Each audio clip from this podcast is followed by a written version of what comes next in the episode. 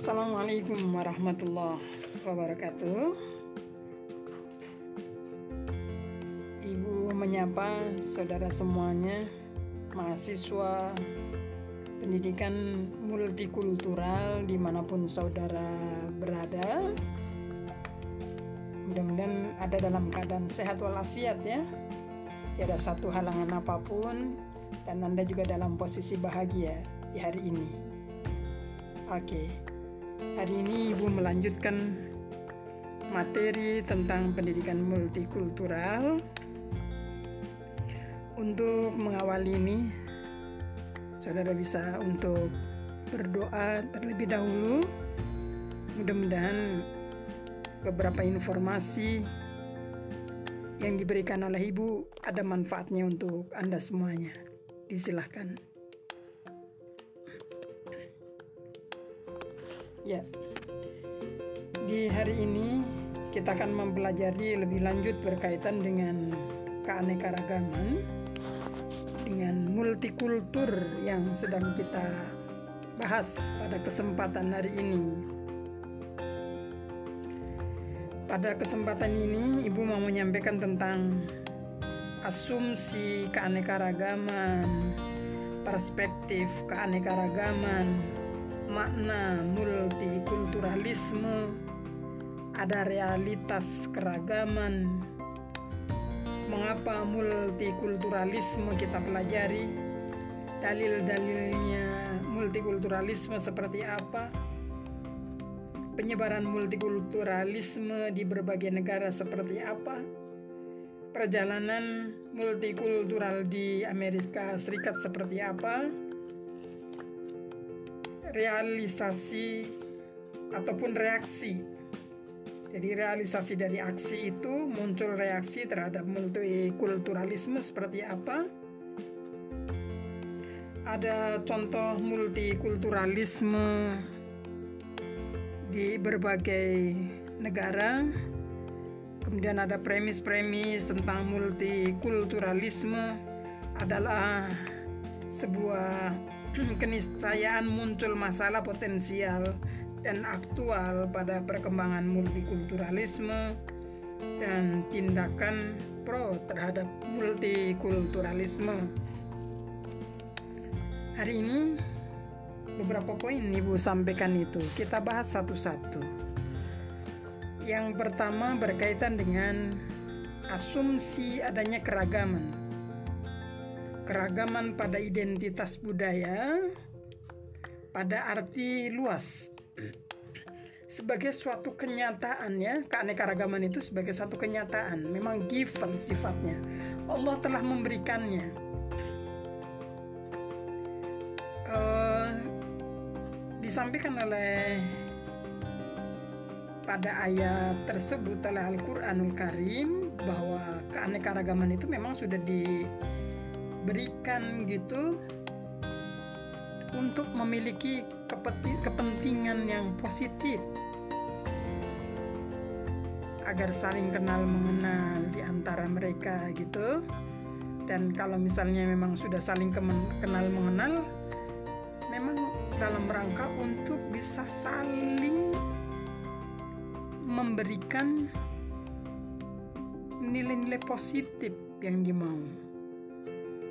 Meskipun demikian, juga akan mengundang potensi kerawanan.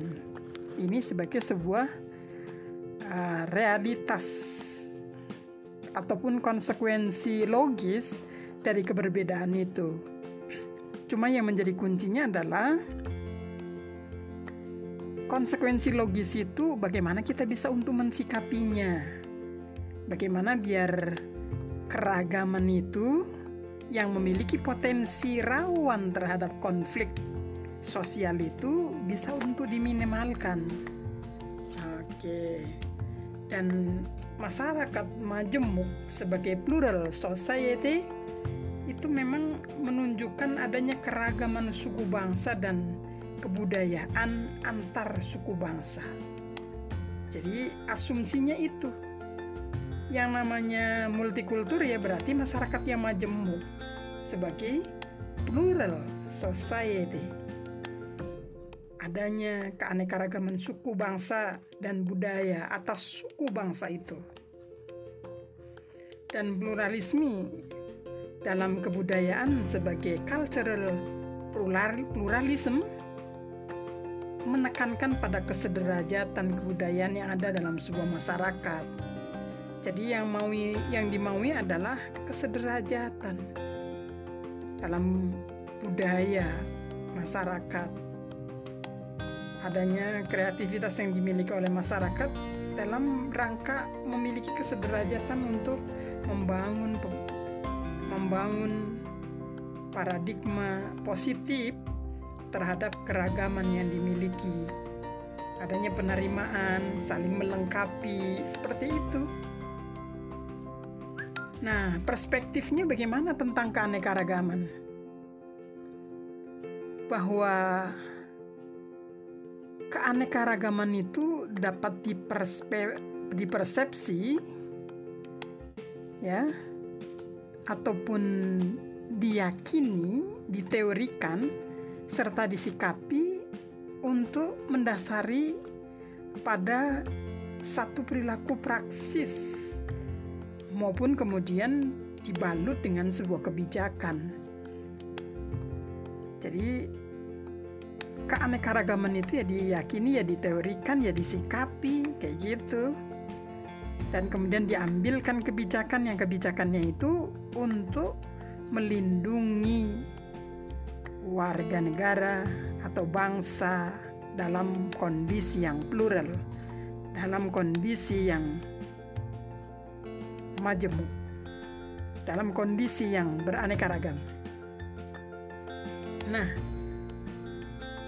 kondisi untuk perspektif ini bisa melahirkan keberbedaan memang.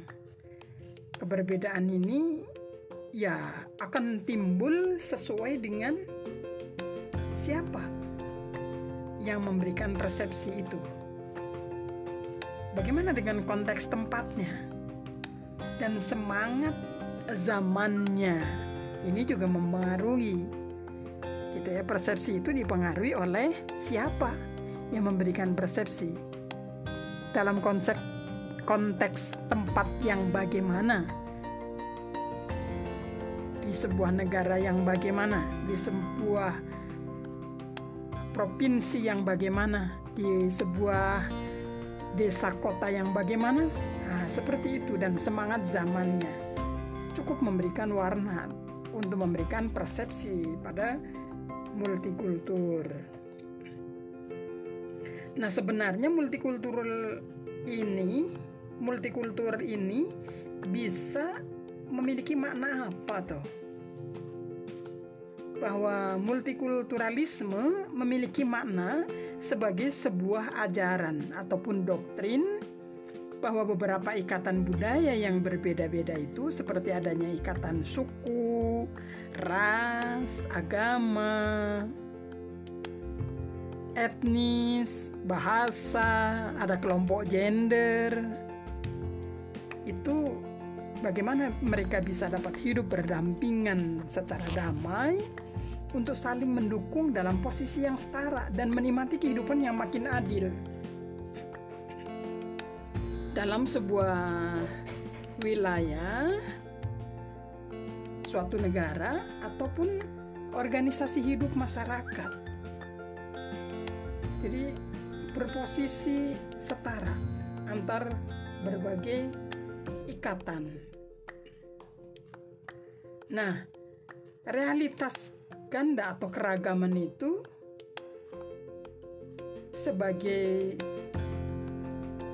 konsep multikulturalisme itu menawarkan hadirnya realitas ataupun keragaman yang menghadirkan keberbedaan sekaligus juga kemiripan. Keragaman ataupun kesatuan, identitas, integrasi, terus ada kelompok, ada hal yang sifatnya lebih umum, ada yang bersifatnya dalam satu bangsa, ada dalam satu kesatuan secara mendunia. Itu identitas yang kuncinya adalah keberbedaan dan sekaligus juga ada kemiripan ini adalah sesuatu yang niscaya. Ini realitas. Dan multikulturalisme ini tidak pernah untuk menghilangkan kekhususan dari ciri budaya yang dimiliki oleh masing-masing dan juga tidak bermaksud untuk meleburkan ke dalam keumuman ataupun kesamaan. Jadi di situlah hebatnya multikulturalisme. Tidak bermaksud untuk meleburkan antar budaya dan tidak juga bermaksud untuk menyusun budaya baru Oke, jadi tidak akan pernah untuk menghilangkan kekhususan dari sebuah budaya dan juga tidak akan meleburkan antar budaya yang dimiliki. Itulah realitas dari keragaman. Nah, mengapa terjadi multikulturalisme? Karena secara alami setiap ikatan budaya ini cenderung apa? ingin hidup dengan caranya sendiri. Dan memang setiap budaya itu memiliki hak hidup serta untuk berkembang sesuai dengan waktu dan tempat di mana komunitas itu berada. Jadi secara alamiahnya memang begitu. Ya, mereka punya kekhasan. Dia ingin menunjukkan jati dirinya dengan caranya sendiri. Dan memang diberi hak gitu mereka untuk mengembangkan budayanya sendiri untuk kemudian berkembang dan dikenal oleh komunitas lain atau budaya-budaya yang lain di masyarakat. Nah, multikulturalisme ini di masyarakat modern ini menisayakan adanya interaksi. Jadi multikulturalisme pada akhirnya menjadi berfungsi kalau ada interaksi, ada pertemuan, ada kerjasama, sekaligus juga jangan salah bahwa di multikulturalisme ini juga akan memunculkan konflik. Nah, ini yang memang tidak bisa untuk diabaikan. Karena jelas itu keberbedaan itu memang punya potensi terhadap konflik gitu ya. Jadi memang ya hukum naturalnya memang begitu akan memunculkan konflik di antara manusia yang apa memiliki beda latar budayanya. Oke. Meskipun demikian, bagaimana terus kemudian kita menghadirkan kecerdasan agar naluriah manusia yang berbeda itu akan menghasilkan konflik itu untuk bisa diminimalkan. Itulah yang menjadi kerja keras kita bagaimana biar kita berbeda tetapi tetap satu, berbeda tetapi harmonis, berbeda tetapi aman, berbeda tetapi bisa saling bekerja sama untuk mencapai satu tujuan. Oke. Nah, ada sih dalil-dalil yang bisa untuk menghadirkan multikulturalisme di antara keragaman yang ada. Yang pertama adanya kesadaran dan kebanggaan pada identitas budaya itu sendiri yang tidak seharusnya menjurus kepada sikap dan tindakan yang eksklusif egois, serta arogan yang dapat mengancam adanya kebersamaan kehidupan dalam keanekaragaman budaya. Jadi harus ada dalilnya untuk posisi amannya munculnya di multikulturalisme ini harus ada kesadaran dan kebanggaan atas apa? Atas identitas budaya yang dimiliki oleh masing-masing yang memang mereka akan menunjukkan pada tindakan yang eksklusif yang yang dia akan memposisikan pada kondisi yang super gitu ya ya memang disadari bahwa dia akan muncul egois gitu arogan yang memang ini ya akan memunculkan pada uh, konflik-konflik kecil yang akan mengganggu adanya kebersamaan hidup dalam kondisi yang beragam itu. Dan dalam kondisi yang multikultur ini ada kecenderungan, ada partikular eksklusif. Oke, ada bagian-bagian yang memang tadi di kelompok-kelompok masyarakat itu yang dia menyatakan eksklusif. Oke. Yang dia ini mau untuk bekerja sama gitu, eksklusif. Oke. Eksklusif. Jadi dia bisa untuk menerima orang lain untuk masuk dalam area budayanya untuk bersama-sama gitu. Ada kecenderungan partikular eksklusif yang kemudian harus diimbangi dengan semangat universal inklusif. Artinya berarti inklusif itu berarti pada dirinya sendiri. Oke. Artinya kalau eksklusif itu dia berusaha untuk bisa menolak maaf ya berarti kebalik. Eksklusif itu adalah menolak jadi dia sukar gitu. Dia sukar untuk bisa menerima orang lain menerima budaya yang lain. Kalau eksklusif, sekali lagi, particular eksklusif ini dia sukar, sulit gitu untuk menerima budaya lain, keragaman yang hadir baru untuk masuk dalam kelompoknya ini dia sukar.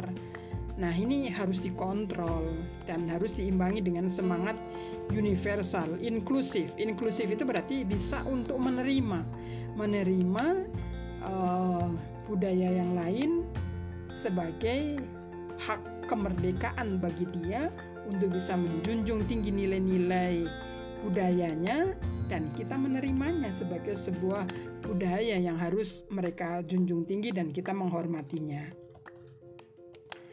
Nah, penyebaran untuk paham multikulturalisme di berbagai negara yang pertama adanya runtuhnya Uni Soviet dan Eropa Timur yang menandai berakhirnya Perang Dingin yang dengan perang dingin ini mempercepat dan meningkatkan intensitas globalisasi di berbagai bidang.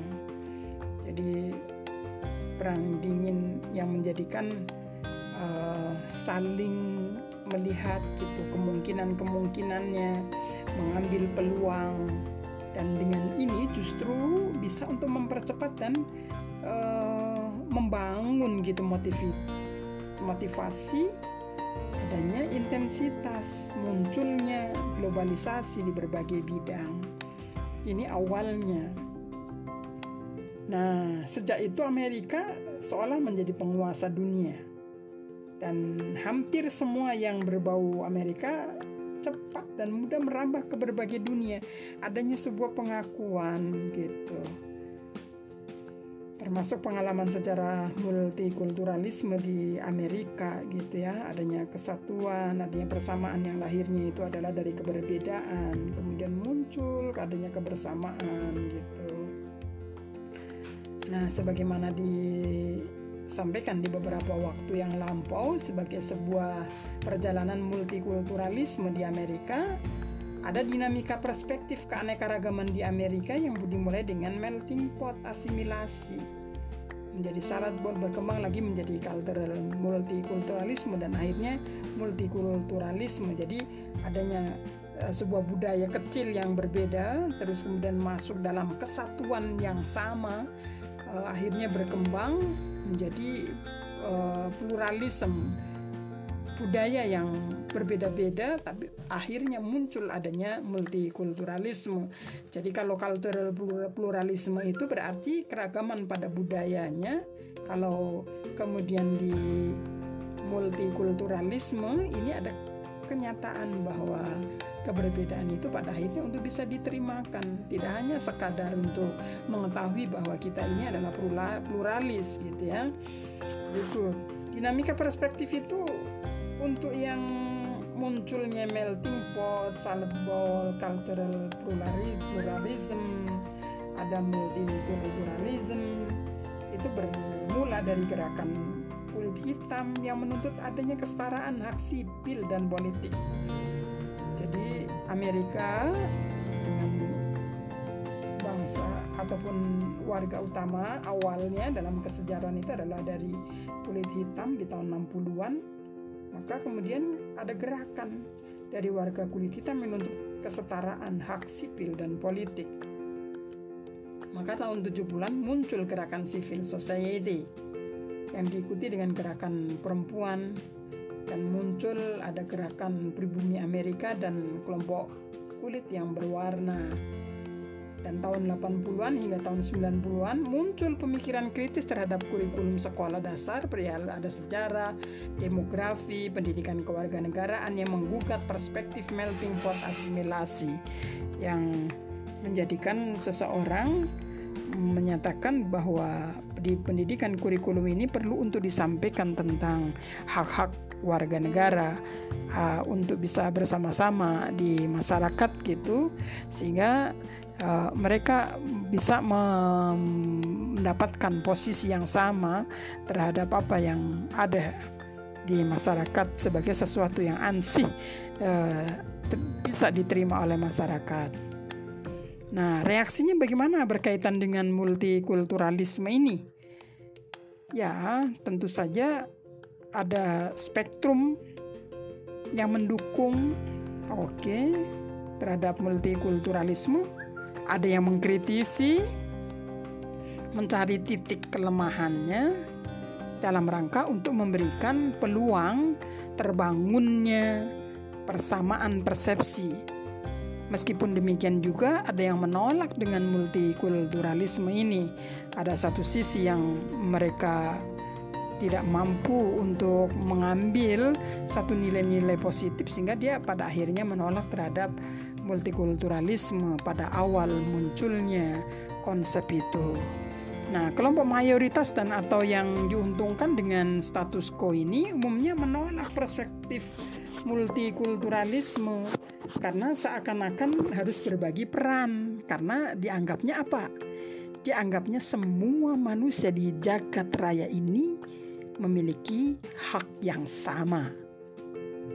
Tidak ada konsep memarjinalkan, meminggirkan, menomorduakan dan atau memilah-milah komunitas masyarakat dengan etnis-etnis tertentu gitu. Maka dengan adanya kelompok ini mayoritas yang uh, memiliki status quo ini menolak adanya perspektif multikulturalisme karena seakan-akan dengan ini harus berbagi. Oke.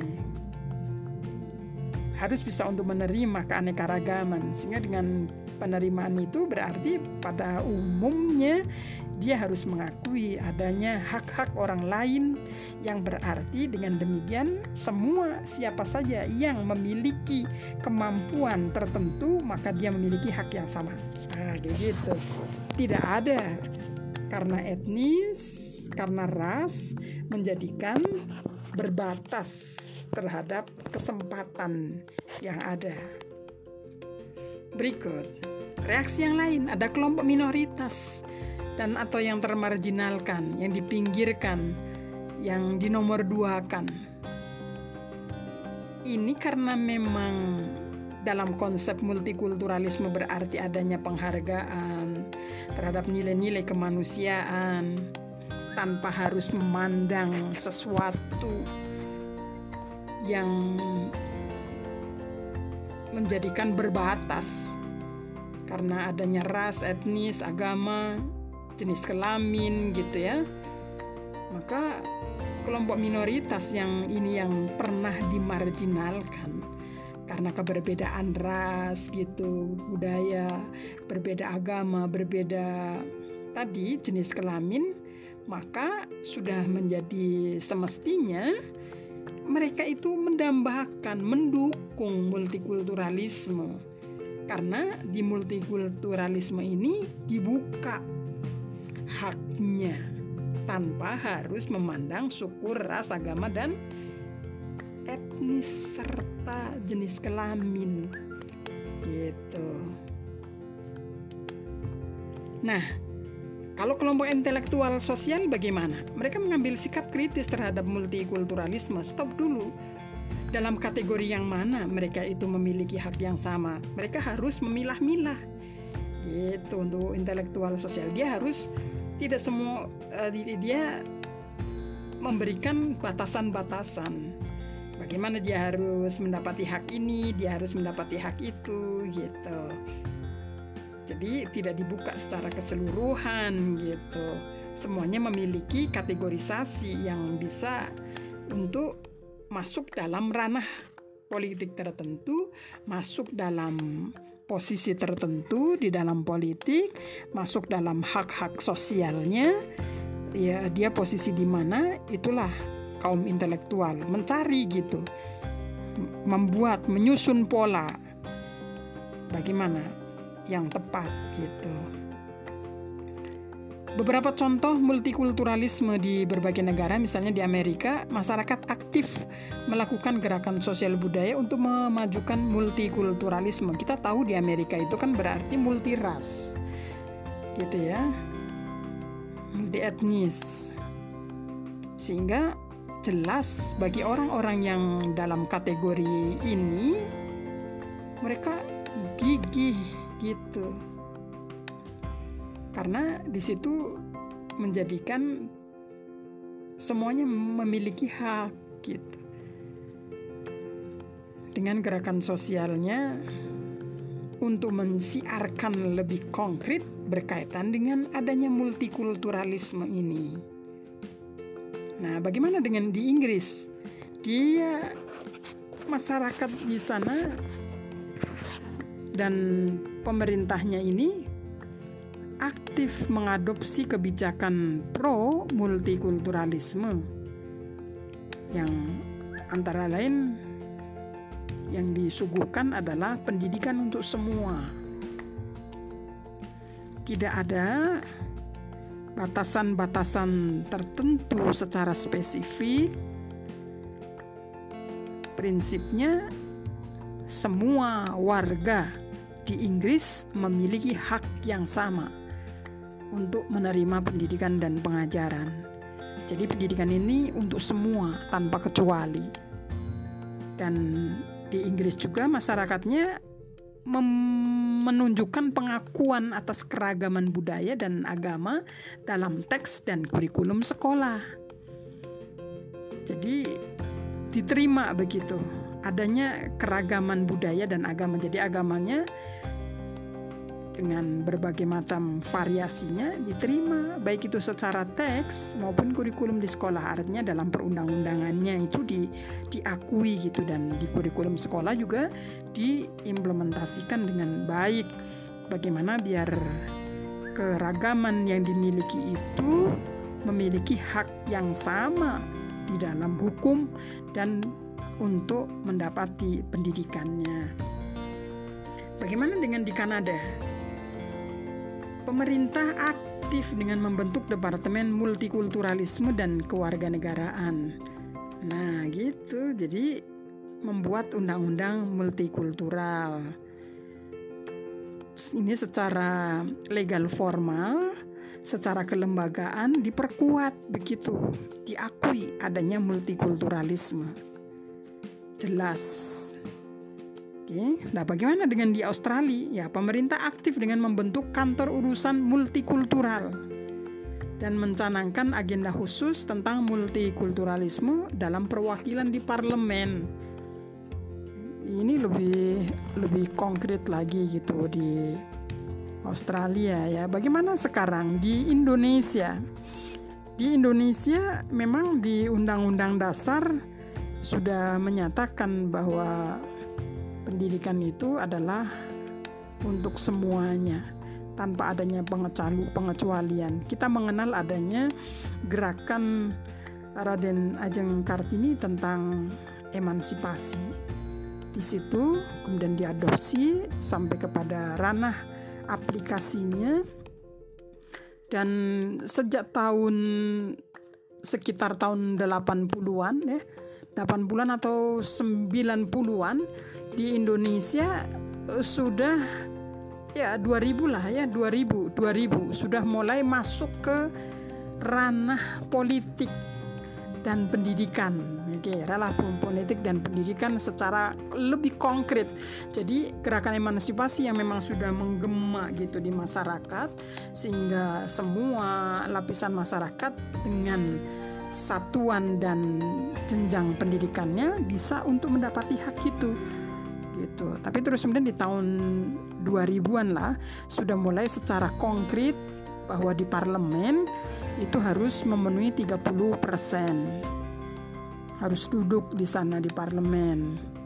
Perempuan diberi kesempatan dengan 30 persennya bahkan sampai di politik anggaran juga sampai di 30 persen penetapan-penetapan kegiatan uh, untuk menetapkan pada pemerataan pembangunan juga harus melibatkan unsur perempuan sebagai bagian yang tidak terpisahkan dari komunitas laki-laki. Jadi diberi ruang yang lebih jelas di dalam menunjukkan jati dirinya sebagai seorang perempuan. Jadi membahas perempuan berarti perempuan juga hadir di situ untuk menentukan bagaimana hak-haknya perempuan. Bagaimana hak-haknya perempuan dalam proses pendidikan, bagaimana hak-haknya perempuan untuk uh, mendapati politik praktis atas haknya itu. Nah, begitu perkembangan-perkembangan di Indonesia. Nah, sekarang juga di Indonesia jelas pendidikan multikulturalisme ini diajarkan di perguruan tinggi dalam pengertian bahwa pendidikan yang dimaksudkan ini adalah pendidikan yang bisa untuk memanusiakan manusia. Pendidikan yang dengan demikian dapat untuk menerima keragaman menghormati keragaman dan bersedia untuk berada di lingkungan yang beragam. Baik itu dia akan memosisikan memposisikan dengan jati dirinya sebagai komunitas yang memiliki identitas sendiri maupun mereka akan hadir bersama-sama untuk membaur di komunitas yang berbeda itu. Oke. Okay. Nah, sekarang ada premis yang berkaitan dengan multikulturalisme. Ada nih menurut Leonie Sander Cook, oke, okay, bahwa ketertambatan manusia pada kebudayaan memang tidak terhindarkan. Jadi manusia ini tidak bisa dipisahkan dari budaya karena manusia sendiri hadir sebagai bagian dari budaya yang memang berkembang. Artinya, setiap manusia ini tumbuh di dunia yang terstruktur secara kultural. Jadi, manusia lahir itu akan hadir pada budaya yang memang sudah terstruktur. Seseorang lahir di Jawa, maka dia hadir, tumbuh, dan berkembang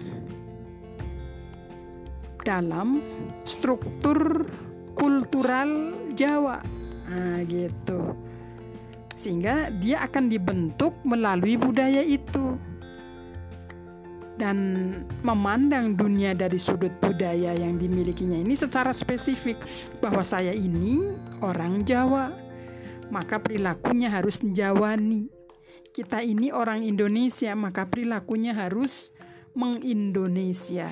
Artinya apa? Kita menjunjung nilai-nilai budaya, nilai-nilai kearifan yang dimiliki oleh masing-masing. Meskipun demikian, kita juga memiliki kemampuan untuk mengevaluasi secara kritis, atas keyakinan dan tindakan yang kita miliki ini. Kita mengevaluasi apa yang seharusnya saya lakukan sebagai orang Jawa, apa yang seharusnya saya lakukan sebagai orang Indonesia atas tindakan yang kita miliki, dan kemudian bagaimana bisa untuk memahami dan mengapresiasi budaya lain yang posisinya sama kritisnya. Artinya, kalau toh memang budaya asing ada nilai baiknya kita ambil. Tetapi kalau toh memang ada nilai buruknya, kita lepas gitu, kita tinggalkan. Kita bisa untuk melakukan filterisasi budaya yang menjadikan dengan demikian kita akan kaya dengan budayanya. Kita yang dimiliki baik itu yang Jawa, Sunda, Batak. Oke. Nah, keanekaragaman itu kita memiliki identitas kultural yang memang disadari ataupun tidak disadari itu tampak oleh kita sendiri dan bisa dipahami oleh komunitas lain. Nah, itu sehingga kita tidak bisa untuk melepas. Misalnya, ada orang Banjarnegaranan, orang Cilacapan, orang Kudus, orang Rembang, orang Bandung, orang Sumatera. Ini ada identitas kulturalnya yang melekat, yang kita sadar kita memilikinya, kita bisa untuk melihatnya, apa yang kita miliki sebagai bagian dari budaya, dari komunitasnya itu secara kewilayahan, yang memang ini tidak bisa untuk dielakkan gitu ya. Oke. Dan yang kedua dari apa premis-premis itu bahwa budaya tidak boleh dipahami sebagai statis kodrati dan esensialis. Karena dia budaya ini adalah bergerak. Dia dinamis. Jadi seseorang yang memang lahir dari budaya Jawa, kemudian karena tuntutan ekonomi, tuntutan sosial, dia berpindah ke daerah lain, maka dia akan berubah. Karena budaya ini tidak dipahami sebagai sesuatu yang statis saya orang Jawa, kemudian saya pindah ke Kalimantan.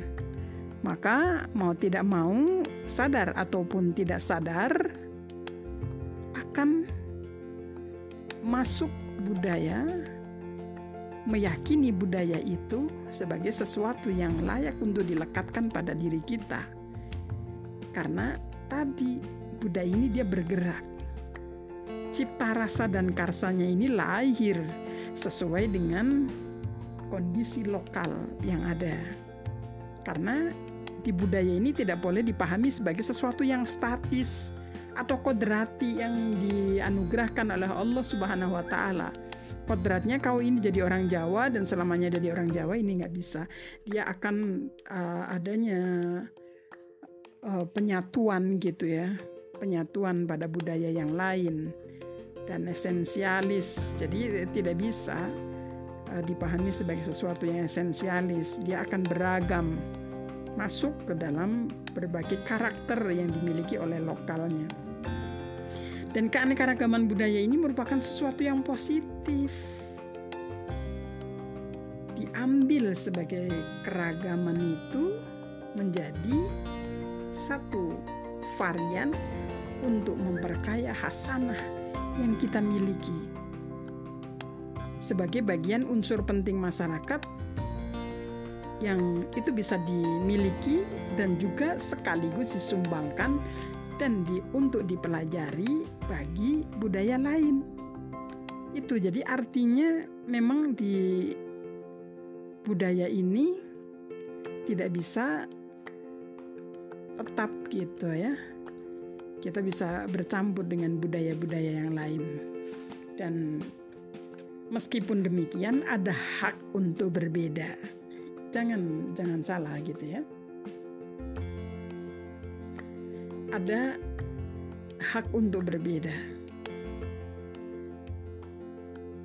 Yang ditunjukkan dari apa? Yang ditunjukkan pada sisi pendidikan, politik, ekonomi dan mungkin yang sifatnya hak pribadi boleh untuk berbeda. Jadi di jantungnya multikulturalisme ini ya dihadap tandingkan hak-hak lain gitu boleh gitu untuk berbeda memang ada hak meskipun ditandingkan dengan hak-hak yang lain ini boleh gitu. Artinya hak untuk berbeda. Saya kalau misalnya di keluarga dengan pendidikan pondok pesantren nah saya ingin menjadi berbeda dengan mengambil pendidikan pada jenis pendidikan yang umum. Saya memiliki hak untuk berbeda dan atau sebaliknya dari pendidikan umumnya di keluarga saya ingin menunjukkan sesuatu yang berbeda. Saya ingin mengkonsentrasikan diri di pondok pesantren misalnya. Saya memiliki ciri khas sendiri. Saya ingin memanfaatkan haknya saya untuk uh, mengkualitaskan diri saya dengan ciri khas pondok pesantren. Dan itu dijadikan sebagai satu hal yang harus dijunjung tinggi oleh orang lain karena memang di setiap manusia memiliki hak. Dan terus kemudian dengan demikian kita harus bisa untuk mengurangi ketidaktoleranan artinya ada hak-hak orang lain yang sedang dijunjung tinggi kita menjadi tidak toleran. Oh, kau misalnya anaknya ibu semua dari pendidikan umum, ya berarti harus pendidikan umum. Tidak, kita juga sebagai orang tua memberikan hak kepada anak untuk memilih mana yang baik. Saudara mengambil di pendidikan agama Islam, di pendidikan guru madrasah ibtidaiyah misalnya ada hak saudara untuk memilih untuk menentukan diri saudara sendiri untuk membaca peluang dan kesempatan yang akan datang untuk mengantarkan kepada kesuksesan saudara di masa mendatang. Dari pilihan-pilihan itu dengan janji-janji, kemungkinan, prediksi dapat mengantarkan kepada kesuksesannya saudara. Oke, dan di pendidikan multikultural ini memiliki adanya potensial konflik. Jadi seperti di awal disampaikan bahwa pendidikan multikultural ini memiliki potensi karena keragaman itu, karena keberbedaan itu akan memunculkan potensi untuk konflik. Oke. Okay. Karena sebab apa? Karena sebab perlakuan, karena adanya kebijakan yang diskriminatif, karena adanya eksploitasi, karena adanya perlakuan yang tidak adil, adanya prasangka yang negatif, adanya kesalahpahaman, adanya marginalisasi, adanya kekerasan fisik ataupun simbolik. Nah, kekerasan simbolik ini juga keras gitu. Artinya mensimbolkan misalnya mensimbolkan bahwa perempuan adalah second creation. Perempuan adalah makhluk yang kedua misalnya gitu ya setelah laki-laki. Uh, disimbolkan perempuan itu di bawah kayak gitu ya. Sumur, dapur, pupur, kasur, nah gitu. Nah, ini kekerasan. Ada potensi itu. Dan ketimpangan lain dan kesenjangan yang lain yang tidak kalah penting yang bisa untuk melahirkan konflik. Dan ini sangat aktual. Dari waktu ke waktu akan menampilkan varian-varian yang berbeda. Dan meskipun bermuara pada satu yakni apa? Tidak adanya pengakuan terhadap multikultur. Dia akan muncul, lahir, tampil di permukaan dengan varian-varian baru. Meskipun sebenarnya juga secara teori itu sudah disampaikan bahwa dengan keragaman ini akan memunculkan konflik. Punya potensi dia dengan keragaman itu. Nah, gitu ya. Nah, sekarang bagaimana biar potensi-potensi itu yang melahirkan konflik sosial bisa untuk direda. Maka harus memunculkan pada diri kita persepsi bahwa multikulturalisme adalah sesuatu yang ansih yang sifatnya adalah given dari Allah Subhanahu wa taala. Keragaman itu adalah sebagai sesuatu yang niscaya. Maka kita harus memiliki satu paham bahwa memang kita ini lahir sejak awal berbeda dan Allah Subhanahu wa taala ini sudah melahirkan ketentuan itu sebagai sesuatu yang berbeda. Maka karena memang kita sudah menyadari sejak awal itu lahirnya multikulturalisme sudah disampaikan di dalam Al-Qur'an bahwa Allah menciptakan manusia itu bersuku-suku dan berbangsa-bangsa untuk saling kenal mengenal maka kita harus membangun persepsi yang pro terhadap multikulturalisme. Sehingga dengan demikian apa? Kita harus menerima keragaman, keberbedaan. Kita harus toleran terhadap apa yang diyakini oleh orang lain. Kita harus mengambil rasa simpati dan empati sekaligus kepada orang lain dan harus peduli terhadap keanekaragaman kultur dan siap sedia untuk hidup bersama dalam keberbedaan dan saling percaya dan saling mendukung terhadap keberadaan kita, saya dan orang lain. Karena setiap manusia tidak bisa untuk disamakan gitu selalu berbeda. Dalam satu kandungan ibu pun berbeda. Oke, sehingga sebagai sebuah konsekuensi dari ini, maka kita harus itu tadi menerima adanya multikulturalisme. Menerima harus toleran, harus simpati, harus empati, harus peduli, dan bersedia hidup bersama, melahirkan kepercayaan untuk saling mendukung terhadap keragaman itu dan menghasilkan prakarsa untuk memajukan kehidupan yang lebih baik dalam keragaman kultur. Untuk apa? Bisa lebih damai, bisa lebih adil, mengurangi kesenjangan secara konsisten dan berkesinambungan, sehingga semua masyarakat yang ada bisa saling merasakan hidup damai dalam keberbedaan. Berikut apa yang menjadi hal lain kalau sudah konsepnya demikian, maka harus ada tanggung jawab bersama. Untuk apa? Mensukseskan konsep multikulturalisme untuk menghadirkan apa tadi? Ya, adanya kebersamaan, adanya kepekaan, empati, simpati, kepedulian, tanggung jawab untuk memerhatikan pada keberbedaan dan membantu yang lemah, membantu yang tidak berdaya, menghormati atas keragaman, dan kita hadir sebagai bagian dari solusi bukan untuk menimbulkan masalah atas keberbedaan itu gitu kan? Sehingga bersedia dan berani untuk melakukan apa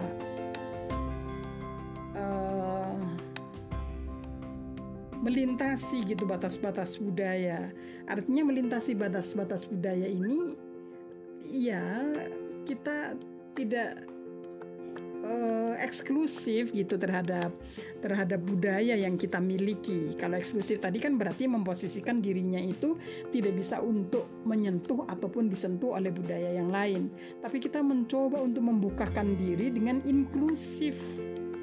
Oke, silahkan budaya yang berbeda untuk memberikan pengaruh kepada saya dan saya siap untuk oh, menerima atas keragaman budaya yang ada di depan mata dan dalam lingkungannya.